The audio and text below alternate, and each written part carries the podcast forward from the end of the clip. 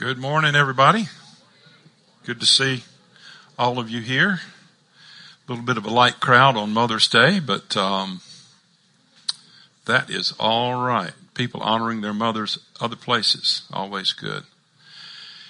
Um, I was. I want to ask Andy Squires to come up for a moment. Andy is in the process of um, raising money for uh, the next album he's going to do. And one of our callings here at the church really has to do with the development of uh, worship leaders and singer songwriters. And there are a lot of people who come here who already have their music out, and there are others who will eventually. And one of the problems is the music industry is such a difficult uh, sort of business culture that it's it's really hard for people who are legitimately excellent singers and songwriters and musicians to get their stuff out. And and Andy Squires, in all honesty, is one of the top singer songwriters in the thing that he does. He really is. He really is. And um, it, it, was interesting. We heard we heard this week that uh, well, there are people that sing Andy songs in South America. I mean, like some of those hits have like what 300,000, 400,000 hits on them or more. Million, 50 million. 50 million. Hello. I would like to think 50 million people have heard one of my best messages. It's not true. And so we have people here that can influence the world in an authentic, legitimate, but spiritual way. And Andy is one of those guys. Actually, we, I see Leonard Jones back there. Leonard Jones is, you know, he won't like this, but I'm going to say it anyway. He is going to go down in history as having been an integral part of a person that changed Christian music. And there he is sitting in the back, humble. Sometimes people don't like him. He told us that last Sunday and he doesn't know why. I'm, but Leonard is a great guy. And so we have, um, a history in this region, in this area, in our circles of remarkable singer songwriters that have touched the nations. And I don't need to go start listing everybody. I can think of five right now that are part of us. So Andy, why don't you tell them about your Kickstarter? Um, so I'm I'm getting ready to record my, a brand new record, and uh, one of the songs that's going to be on this record, I, many of you know it. We sing it here on Sunday mornings. It's called "You Bring the Morning." How many of you guys know that song? You bring, yeah. So we're gearing up to uh, release that song into the world. I just, I don't think I've ever uh, told you guys how that song came to be. Generally speaking, when I'm writing, I, I, I, write, I'm a diligent writer. I write often, whether I feel inspired or not. That's kind of how to do it. In fact, I'm, the way I figured it out is I have to do it all the time in order to get good content. But, um, a year ago in March of 2017, I was doing a little tour up in the Northeast and I was driving through New York State. And, um, because of a, a, a, series of unfortunate events, um, I started, uh, my chest grew real tight and I stopped, stopped being able to breathe. And uh, I started freaking out in my car. I thought I was having a heart attack. So I'm having a heart attack driving in my car and Googling um, the symptoms of my heart attack. and, um, and, and it was great. It was such a relief because I found out I wasn't having a heart attack. I was only having a panic attack. So um, I was I was very thankful for that. Anyways, I pulled over to the side of the road at a rest stop and I had my guitar in the front seat with me and I grabbed my guitar and, um, I don't know why I, I just started strumming these chords and I just started singing, you bring the gladness, I'll bring the gleaming. You bring the glory, I'll bring the singing. You bring the table, I'll bring the feasting. Somewhere in the distance, I hear wedding bells ringing. And it was that easy. And it was, I hadn't even gotten to the chorus, but I knew the chorus was, it was like inches away. And I spent the next 30 minutes in that rest stop writing the rest of the song. And, um, what I really believe about this record is that there's uh, there's a vulnerability attached to it that's going to really open the doors for people to come into the goodness of the Lord in a way that I don't know. I don't want to say it's unique, but it's unique. And um, little you, yeah.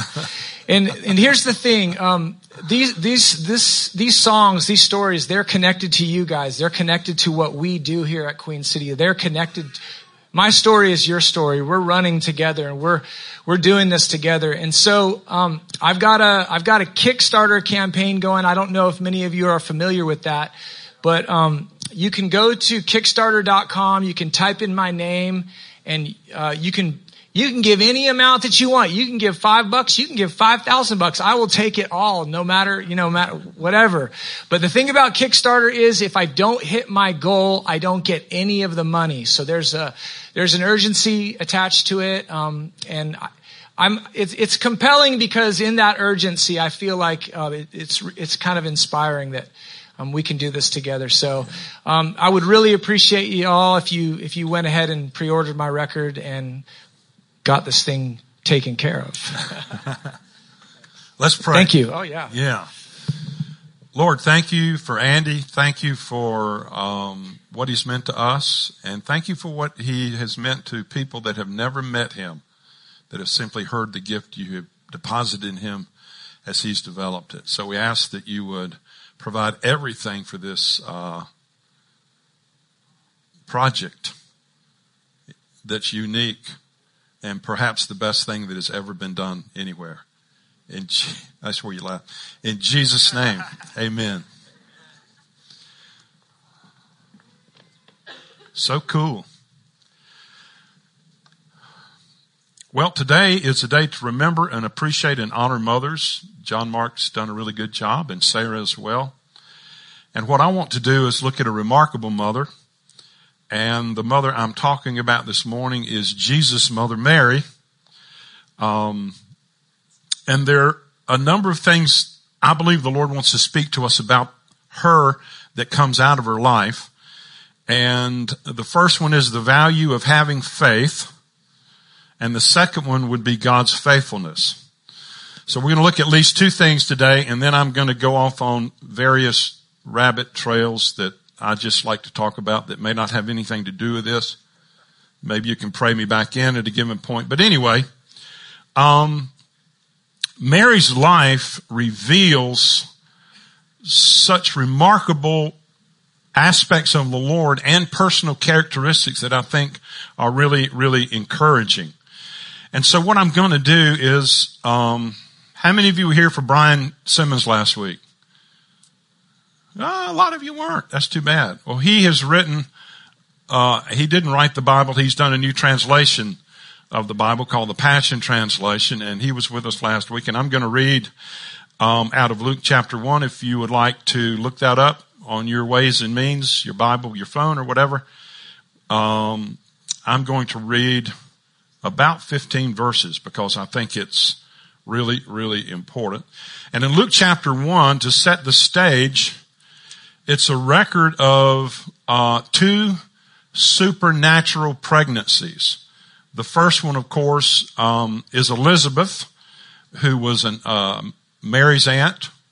And, um, of course, the other one is the impregnation by the Holy Spirit of, of Mary herself. And, um, so I'm going to start in verse 26. During the sixth month of Elizabeth's pregnancy, the angel Gabriel was sent from God's presence to an unmarried girl named Mary living in Nazareth a village in Galilee. She was engaged to a man named Joseph, a true descendant of King David. Gabriel appeared to her and said, Grace to you, young woman, for the Lord is with you, and so you are anointed with great favor. Mary was deeply troubled over the words of the angel. I got to make a note. I keep, let, let me stop myself here. Thank you. I do not think we truly understand the significance um, of angelic participation in our lives. The Bible is very clear. It says about children, their angels always behold the face of God. That's one thing it says. Psalm 91, it says, Angels, he, he has given angels charge over you in all, somebody say all, all your ways. And then we see the amazing significance of angels all throughout the New Testament. Um, angels appeared in dreams to Joseph to keep him from uh, keeping uh, Mary and, J- and, Jesus in a in a place where they could die prematurely. Um, angels uh, appeared to Peter in prison, and uh, it's interesting what angels do. Sometimes people have actually talked to angels. Angels have talked back to people. They, they, it's really an interesting dynamic that you don't hear a whole lot of. Uh, when Peter was in prison, he was so deeply asleep, the angel hit him to wake him up.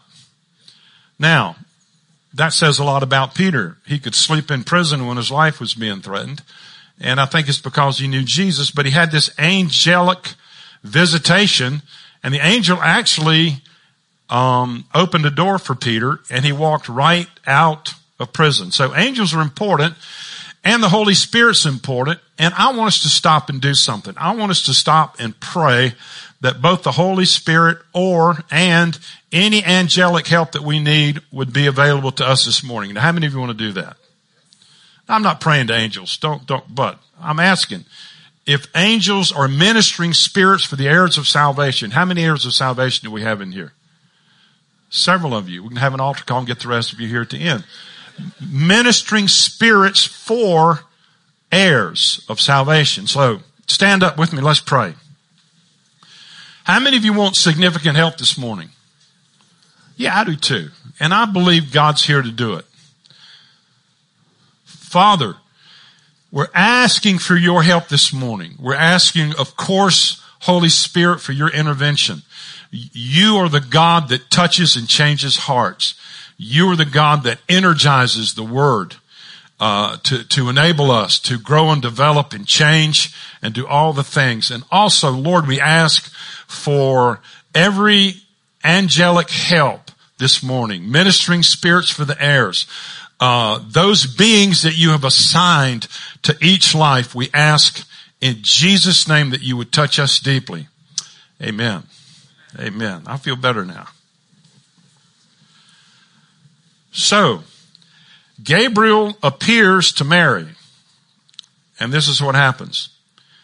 Gabriel says, grace to you, young woman, for the Lord is with you. And so you are anointed with great favor. Mary was deeply troubled over the words of the angel and bewildered over what this may mean for her. But the angel reassured her saying, do not yield to your fear, Mary, for the Lord has found delight in you and has chosen to surprise you with a wonderful gift. You will become pregnant with a baby boy and you are to name him Jesus. He will be supreme and will be known as the son of the highest. And the Lord God will enthrone him as king on his ancestor David's throne. He will reign as king of Israel forever and his reign will have no limit. Mary said, but how could this happen? I'm still a virgin. Gabriel answered, the spirit of holiness will fall upon you and Almighty God will spread his shadow of power over you in a cloud of glory. This is why the child born to you will be holy and he will be called the son of God.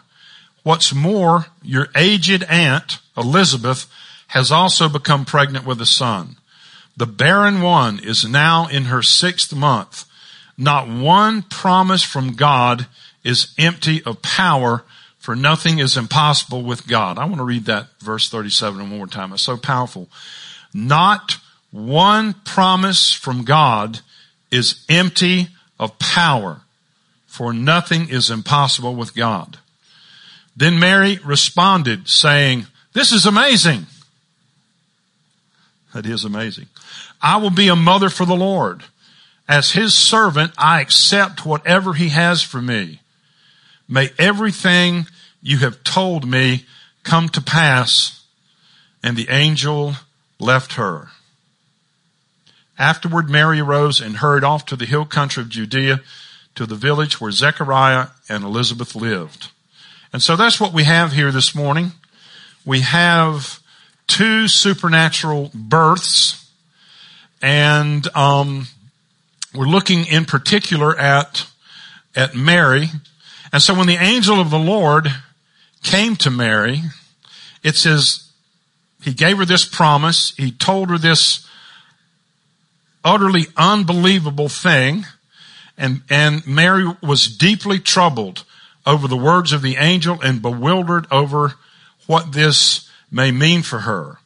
But the angel reassured her saying, do not yield to your fear, Mary, for the Lord has found delight in you and has chosen to surprise you with a wonderful gift.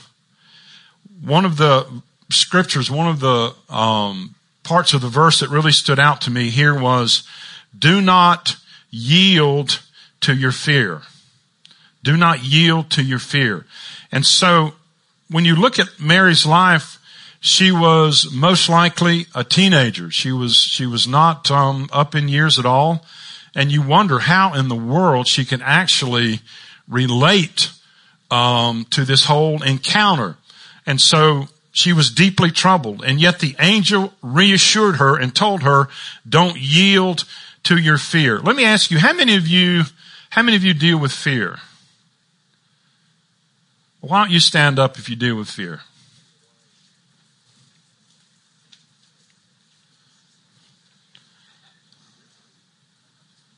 Wow.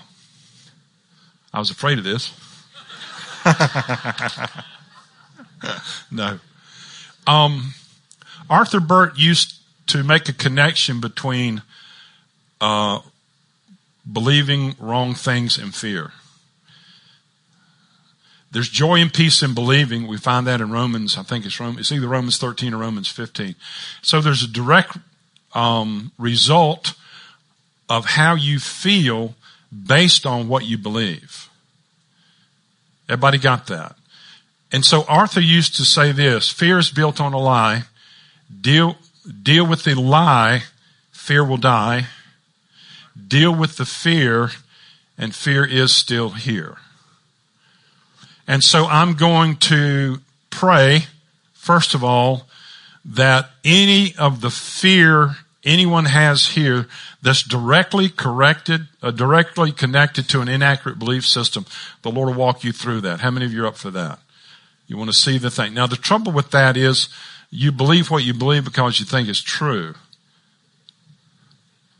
And so it takes a certain humility to admit you're wrong but if that thing torments or terrorizes you, that's what you need to do.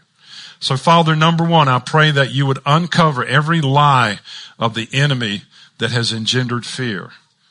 That you would release people from any of the influence that has come and that the light of your truth would penetrate. And Father, I also ask that um, you would deliver us from evil. And also, Lord, I ask that the reality of that word the angel gave Mary would penetrate our hearts, that we have the capacity to not yield to fear. So here's that word. Do not fear. Do not yield to it. Do not give up one inch of space to that thing, but withstand it in the name of Jesus. Okay. Amen. I wanted to do that because fear is a terrible thing. Now, one of the things that comes out of this story, we find in uh, Luke 1 verse 37. And in Luke 137 it says, not one promise from God is empty of power, for nothing is impossible with God. Let's say that together. Nothing is impossible with God. Another part of that verse, it says, not one promise from God is empty of power, for nothing is impossible with God. Let's just let that rest on us for a second.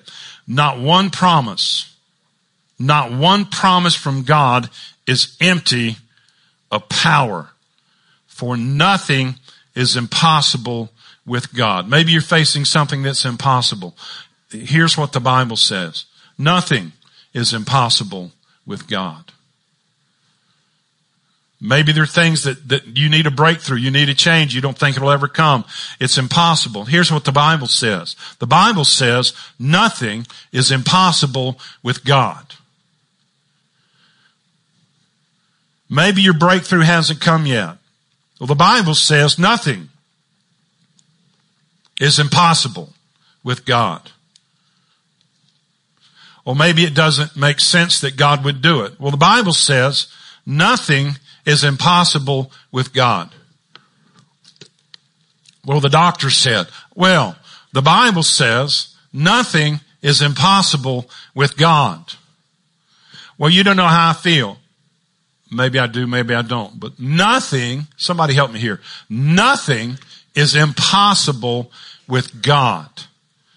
An 18 year old young Jewish maiden is visited by the angel of the Lord in one of the most, mm, not one of the most, in the most remarkable encounter a human being can have. And the word of promise received by her when she did not yield to fear birthed the savior of the world, the very son of God because no promise from God is without power. Nothing's impossible. Well, Mary had faith. That's a great attribute. She was willing to believe for the impossible. When Mary heard the word of the promise, she said, this is amazing. I will be a mother for the Lord. As his servant, I accept whatever he has for me. May everything you have told me come to pass. And the angel left her. It says in the New King James, which is um, sort of my foundational translation. There Mary said, be it unto me according to your word. And that's a remarkable thing for her to have said. If you begin to understand the implications here, Mary was betrothed but not married. In Jewish culture, you had a year long um, aspect of the relationship before the actual marriage ceremony where you were considered engaged or betrothed, but it was only after that you consummated the wedding through the, through a marriage ceremony. Now, if you as a young lady were found pregnant and you weren't married, it was punishable by death. And so in light of that, can you imagine what kind of faith Mary had to believe this remarkable promise? It's really, really incredible. And I don't think any of us are in danger of being put to death for our present condition or being put to death for anything God might do in our lives. But the mother the most remarkable mother in the world was willing to walk through that. She really was. She was willing to live a life of risk. You know, that's part of the testimony I have of my wife. She has been willing to live a life of risk. She married me. We've lived a risky life. I can't tell you the number of times we have completely stopped doing one thing to do the next when there was no reasonable way to assume what we were about to do was going to work. I went through at least two periods in my life that if I had not heard from the Lord, I was going to lose everything I had. Everything I had. We would be looking for a house to live in because they would have taken our house. We talked through that. She said, what if they take our house and this doesn't work. I said, we will simply go live with someone else. That's what we'll do. There's got to be a sucker out there somewhere that wants six additional people in their home who can't pay rent.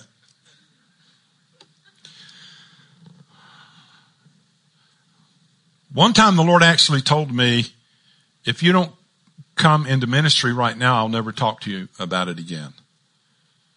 And he wasn't mean about it, but I believed what he said was true. We had to take a risk. So we launched into a ministry we didn't have with money we didn't have.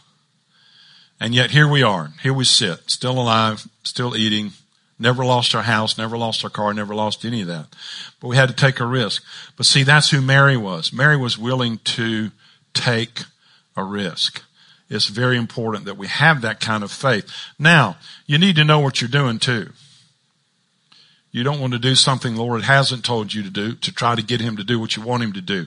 Everybody understand the difference there? It, it really does not work. It does not work. But it's amazing. Now, here's the next thing that really encouraged me was that God will send you friends to help your faith. Say that with me. God will send me friends to help my faith. Luke 1, 34 and 36. Your aged aunt has become pregnant with a son. The barren one is now in the sixth month. Now, when you go back and read prelim, uh, prior verses of scripture, the angel of the Lord comes to Zacharias and he, he tells Zacharias, he says, um, the prayer you no longer pray is about to be answered. He's saying what? He says, you're going to have a son. Well, the Bible tell, uh, tells us that Zacharias describes himself as an old man and he describes his wife as a woman well advanced in years. And, uh, Stephen Roach made the point that Zacharias had learned something in his marriage relationship. He described himself as an old man, but his wife was simply a woman who had progressed pleasantly and lovingly in, in, in other words, but she was too old to bear. She was too old to bear. And so the angel of the Lord had come to, to Elizabeth, um, six months before he came to Mary. And by the grace of God, he got Zacharias and Elizabeth to believe that he could do what he told them he could do. And they were impregnated. And in the sixth month, the angel comes to Mary and says, Mary, you're going to be impregnated by the Holy Spirit and what's going to be born in you will be a king who shall reign forever named Jesus who is the son of God. And then he says, and by the way, you didn't know this, but your, what was it, cousin or aunt has been pregnant for six months. Go see her. And so Mary, let me see. She, uh, she got on her cell phone. She said, I gotta confirm this. No, they didn't know. She didn't know. And so when God tells you something, we sometimes feel like, well, I don't have enough faith. Well, you probably don't. You probably need some more help. But He is ready, willing, and able to put an Elizabeth in a Mary's life. He, he is, he wants to release it, you know, it's so important that we're faithful in what God gives us because there's, our testimony is going to save someone else's life. We should never be ashamed of what God has done for us. We should freely share the things God has done for us. And so we discover that um, Mary takes off, goes to Elizabeth's house, and she finds out that, sure enough, Elizabeth has become pregnant too. And so you have this picture here. Mary did not know in the natural that Elizabeth was pregnant.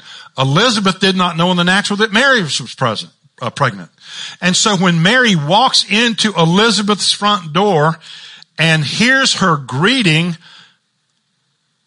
when Mary walks in Elizabeth's front door, Elizabeth hears her greeting and she says, Oh my goodness, my child has leapt in my womb at hearing the voice of the woman who will bear the son of God. That's pretty good confirmation that you've been hearing from God, isn't it? Woo, that's awesome. That's amazing. So, listen, you're not on your own. God's going to give you a friend. God will give Mary and Elizabeth, but there's got to be an Elizabeth first. And Elizabeth didn't have to have the faith Mary had, but she had to have a lot because they were beyond the years of bearing. Um, God was willing to fortify her faith through the miracle pregnancy of her aged aunt. I really love that. I love that idea of the word of knowledge that came to, um, to Mary about her aunt. And I love the witness of the spirit that Elizabeth had when, um, Mary comes through the door. That to me is so remarkable. You know, the, the Bible is such a supernatural book. How many of you understand that? Um, do you want to live a normal life or do you want to live one of these? Let's ask God to be supernatural for us. Anybody want to do that? Okay, stand up. Not really. Lord, getting Episcopalian on it. Lord, we want to live a supernatural life. We want divine help. We want inspiration. We want revelation. We want our spirits to leap at the reality of what is fresh and new that you're doing. We want eyes to see and ears to hear. Now, I have another example of Naomi and Ruth. Naomi had moved from Bethlehem, Judah to Moab with her husband and her two sons. And her husband died and her two sons died, leaving their wives as widows. Now, if you read through there from the text, it suggested that they never should have moved. How many of you done the wrong thing? Nobody. Okay. No, they did the wrong thing. How, how many people do the wrong thing and they don't believe God will help them? That's a pretty, pretty serious mistake. So let's assume they did the wrong thing. Let's assume they left Bethlehem, the house of bread, and went to, um, to Moab, which was basically an enemy of Israel because they were afraid they, God wasn't going to provide for them. Man, how many people make the wrong choice because of fear of provision or lack of it? Now, both her children die and her husband dies. So Naomi is now a widow and being a widow in their culture was usually a death sentence. There was no one to care for you and there were no children coming either. So we could say that all of Naomi's sorrows were of a result of doing the wrong thing. I have a book coming out in um, August, and the title of the book is Harbinger of Hope. And it's built around an encounter I had with the Lord, and part of that encounter really speaks directly to this situation. The Lord wants to deliver people from what they deserve. Let me say that a different way. The Lord wants to deliver people from what they deserve. And see, there, there is, um, particularly in a Southern Bible Belt culture, there's a lot of we got to earn it that goes on. You can't earn what God wants to do for you. You can't.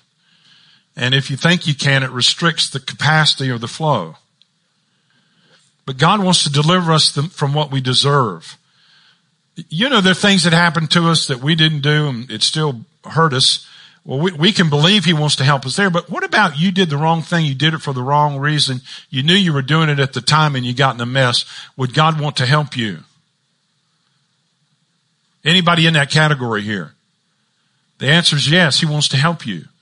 You did the wrong thing. You shouldn't have done it. Or maybe something happened and you're just in a mess. Guess what God wants to do? He wants to deliver you. He wants to change your circumstance. He wants to pull you out of whatever that is. And so what we have here in the story of Naomi, one of her daughter-in-laws was named Ruth.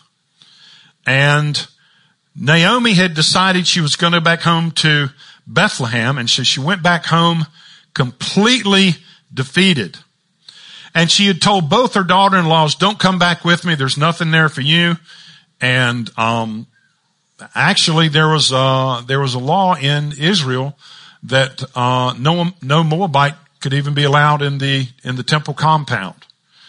And so Ruth was a Moabite. She was not going to be well received, but she told Naomi, nah, I'm going to go with you. You can't keep me from going. And so then we begin to see something very interesting here with the names. Naomi's name means pleasant or gracious, delightful, beautiful, or agreeable. And Ruth's name means friend. Well, when Naomi goes back to Bethlehem, she says, don't call me Naomi, call me Mara. What she's saying is don't call me pleasant. Don't call me gracious. Don't call me beautiful. Call me bitter because the Lord has dealt bitterly with me. He has taking, taken everything away from me that I have.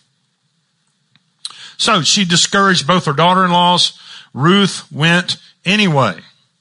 Now when they get back to Bethlehem, um, through a miraculous and divinely orchestrated set of circumstances, Ruth meets a man named Boaz. And Boaz was one of the very few Jewish men who would be forthright enough or love her enough, however you want to put it, to consider marrying her because of the social Jewish complications. So Ruth and Boaz get married. Ruth has a son, Obed, and Obed later had a son, Jesse, and Jesse later had a son, and what was his name? David. And so here's what happens.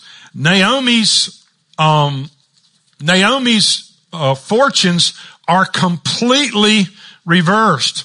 Why?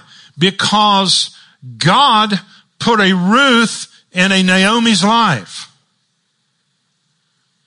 God put a friend in her life. God did something remarkable, but, and this is the crazy thing, initially, the very thing God had for Naomi that could save and rescue and reverse her difficulty, she tried to push away. And to me that's very telling because I believe God always puts a Ruth in our lives. God always puts a person, a setup, or a situation that will help us when we're in a mess. Listen, God's put a Ruth in your Naomi crisis. What do I mean? God's always faithful. He always provides for us. Now, the problem is our situation, our circumstance may suggest otherwise. What do you do when what I'm saying to you this morning does not sound true? What do you think when I say God will always provide? And in your mind, episodes of lack of provision, situations where he didn't come through, uh, uh, emerge and begin to look at you. What do you say to those things? Do you know what I think you should say to those things? In the light of God not providing, I think you should say, God always provides. Well, isn't that foolish? Well, of course it is but it's whole better, a lot better than saying God never provides and he doesn't carry in that downward spot. No, because here's what we need to understand. In Matthew 7, 7 and 8, it says, ask and it will be given to you. Who can say the rest with me? Seek and you will find. Knock and it will be open to you. For everyone who asks does what? receives.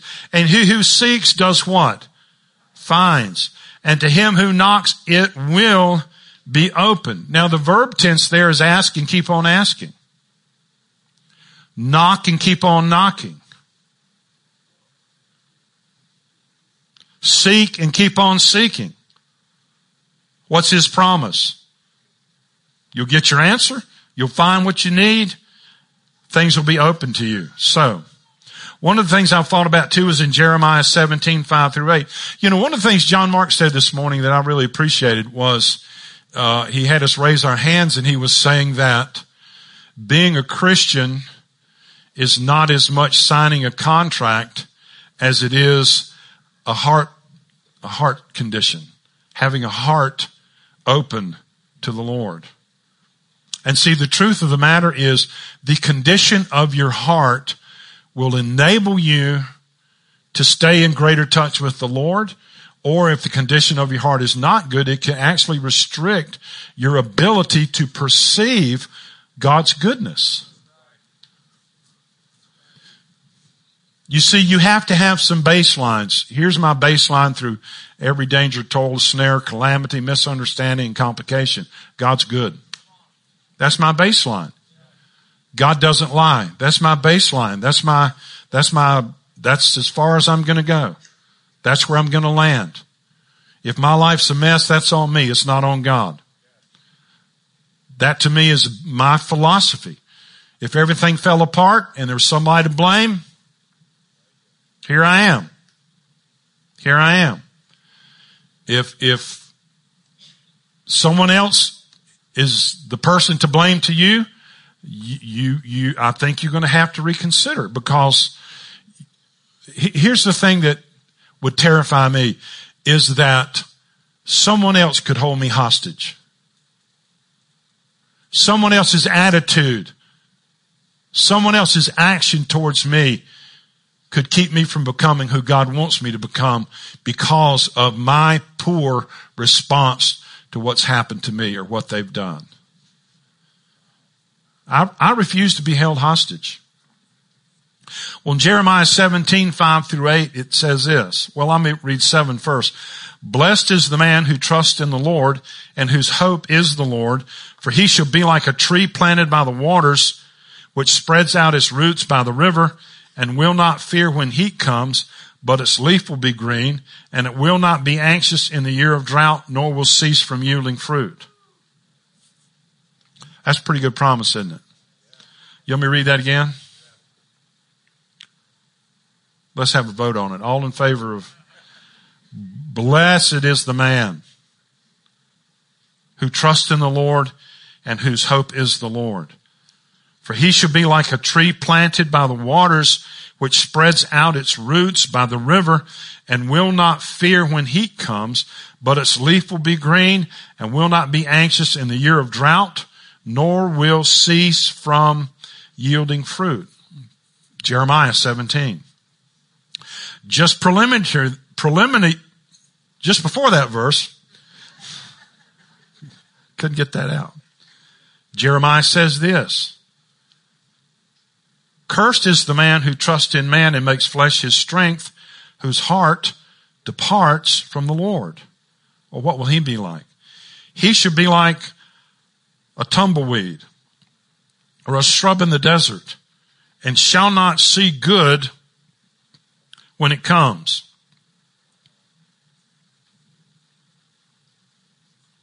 But shall inhabit the parched places in the wilderness in a salt land which is not inhabited. And so what Jeremiah is saying is God's not going to curse you. What he's saying here is that the quality of your life diminishes and is naturally restricted as you depend on people to be your answer and your solution. And he actually says this, if your primary trust is in man, your spiritual life will wither. You'll dry up. And when you're in a mess and you're asking for help, God who is good will send you help, but you will not be in a frame of mind to recognize what he sent when he sends it. That's what he's saying here. Uh, if, if Ruth had not been persistent, Naomi would have missed the friend God had placed in her life to enable her to become everything she needed to become. So we really need to be humble. We need to be careful. We need to ask and keep on asking. We need to seek on, keep on seeking. We need to keep on knocking. And if our lives don't work, here's what we need to do. We need to side with God over it and not against God over it. We need to take personal responsibility and say, if this is not working, this has got something to do with me, not with you. Could be an attitude in my heart. Could be unforgiveness. And see, we have this idea that if, if we're unforgiving, we get punished. Well, that, that, that's not really the clearest way to look at it. If we're unforgiving, we can't actually see or feel or embrace the goodness and the good things God wants to do for us to, to help us with the very things we're crying out for. This is such an important point. Robin, you should make it again. Okay. No. But let me just say this. God will put a friend in your crisis. Now here's a remarkable thing. What if there's actually no friend there? Well, when there's no friend there, there's still a friend there. Because Proverbs 18:24 says there's a friend who sticks closer than a brother. Who do you think that is? That's Jesus. Jesus is a friend who sticks closer than a brother. And one of the criticisms the Pharisees had of Jesus was they called him a friend of sinners. How, how many of you are happy Jesus is a, a friend of sinners? The Son of Man has come eating and drinking, Jesus said. And you say, look, a glutton and a winebibber, a friend of tax collectors and sinners. So amazing. So amazing. God did such a remarkable thing for Mary. God gave her an absolutely unbelievable promise, put someone in her life to help her believe. Someone who had a very similar promise. Someone who needed a supernatural deposit from God to see that thing fulfilled in her life. One of the things the Lord has shown me about Mary is in Luke 128, this is the New King James, it's a little bit different, the Passion Translation. But when the angel came in to Mary, he said, rejoice, highly favored one. The Lord is with you. Blessed are you among women. Let's say that together. Rejoice, highly favored one. The Lord is with you. Rejoice, highly favored one. The Lord is with you. That's what the angel said to Mary. Those specific words highly favored one are only repeated twice in the New Testament. Mary was called highly, how many of you can see that Mary was highly favored? How, do you see the ramifications for the favor she had on her life? The remarkable ability God put there to preserve her, to release the promise in her life. The other place it shows up is in Ephesians 1 6 where it says, to the praise of the glory of his grace by which he made us accepted in the beloved. So the attitude and the favor Mary had that will enable her to overcome, that word is only used one other time and it's used for everyone who believes in Jesus you have the capacity to receive the same kind of help Mary had. You can turn that corner because you've been endued, the Bible says, with special honor. That's what that word means. Endued with special honor only occurs in these two places. It means that what God did for Mary, he will do for you. It means that how God felt about Mary, he feels the same way about you. Amen. Okie doke.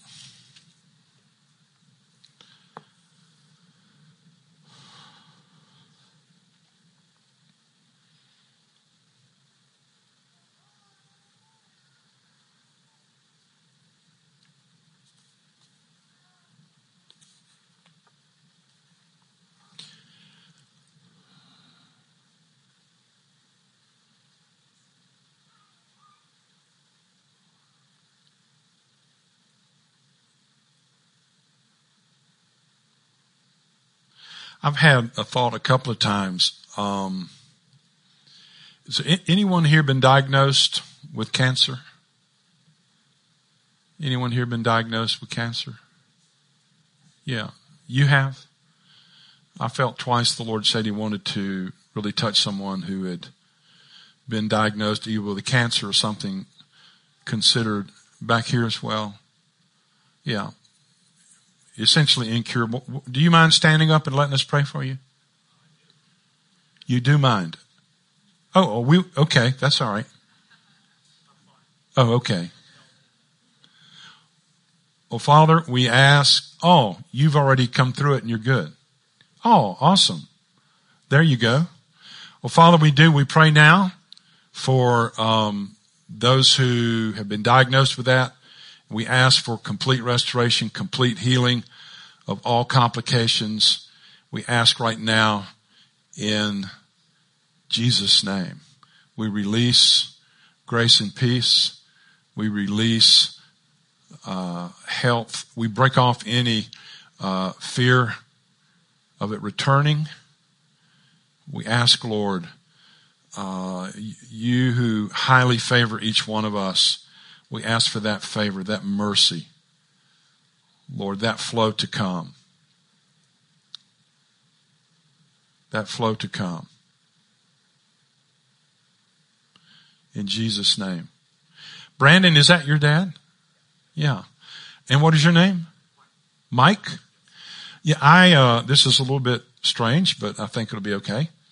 I saw the Lord, um, opening up, um, some thought areas in your thinking. Um, it's, it's like some brand new things the Lord was wanting you to think about that have encouragement and hope and confidence built into it. It's like a new viewpoint, new perspective. Not, I'm not saying there's anything wrong with the way you've been thinking, but I think it's like an impartation from the Lord to touch your mind and to touch just um, all of that. And that's a really good promise. I would like for the Lord to do that for me as well. How many of you want to think better? Why don't we just ask the Lord to give us that? Anybody else want that? You know, when God offers somebody something, it's a demonstration of what he wants everybody to have. It's not like, well, I like Michael, I don't like the rest of you. No. So, actually, here's the interesting thing. Um, Tom, I see the same, I can see certain things. I see the same thing on you, Tom. It's like a, a new liberty in thought processes. Actually, I'm seeing like an anointing. I, know this is a little bit different for people. It's like I'm seeing an anointing uh, uh, I see too on Eric Hirchin back there. I think, yeah, a new way, uh, liberty. It's hard to put into words, but it's a really good thing. It's like um, uh, a breakthrough thought process. It's like something that that is. Tra- I see it on Tim Flockman too. I don't know what happened to the ladies this Mother's Day, but um, anyway, yeah.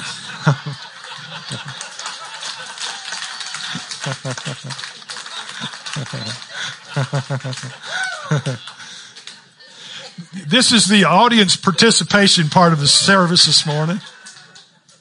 Our prayers are being answered. Thank God, right? who, who wants to be an idiot? Not me. I mean, oh, that is too funny. That is too funny. I just think some really good things. How many, how many of you feel like a new joy settling on you? Anybody feel that? That's good. Let's affirm it. Thank you, Lord. Thank you, Lord. Do you know that um, I've understood this? Uh, angels like to hang around happy people.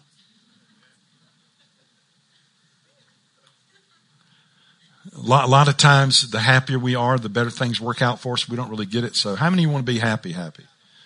Let's ask, let's ask for the spirit of happiness to touch our lives. Anybody want to do that? Come on. Just a few of you. Okay, the rest of you keep what you got.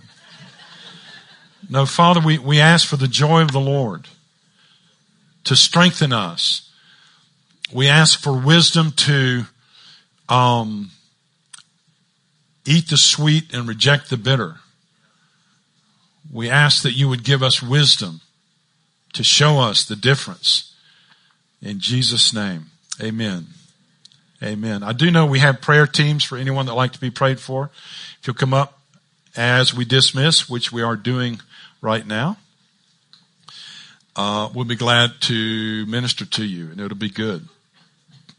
Mothers, God bless you. Thank you for all you are and all you've done and are going to do. And have a great week.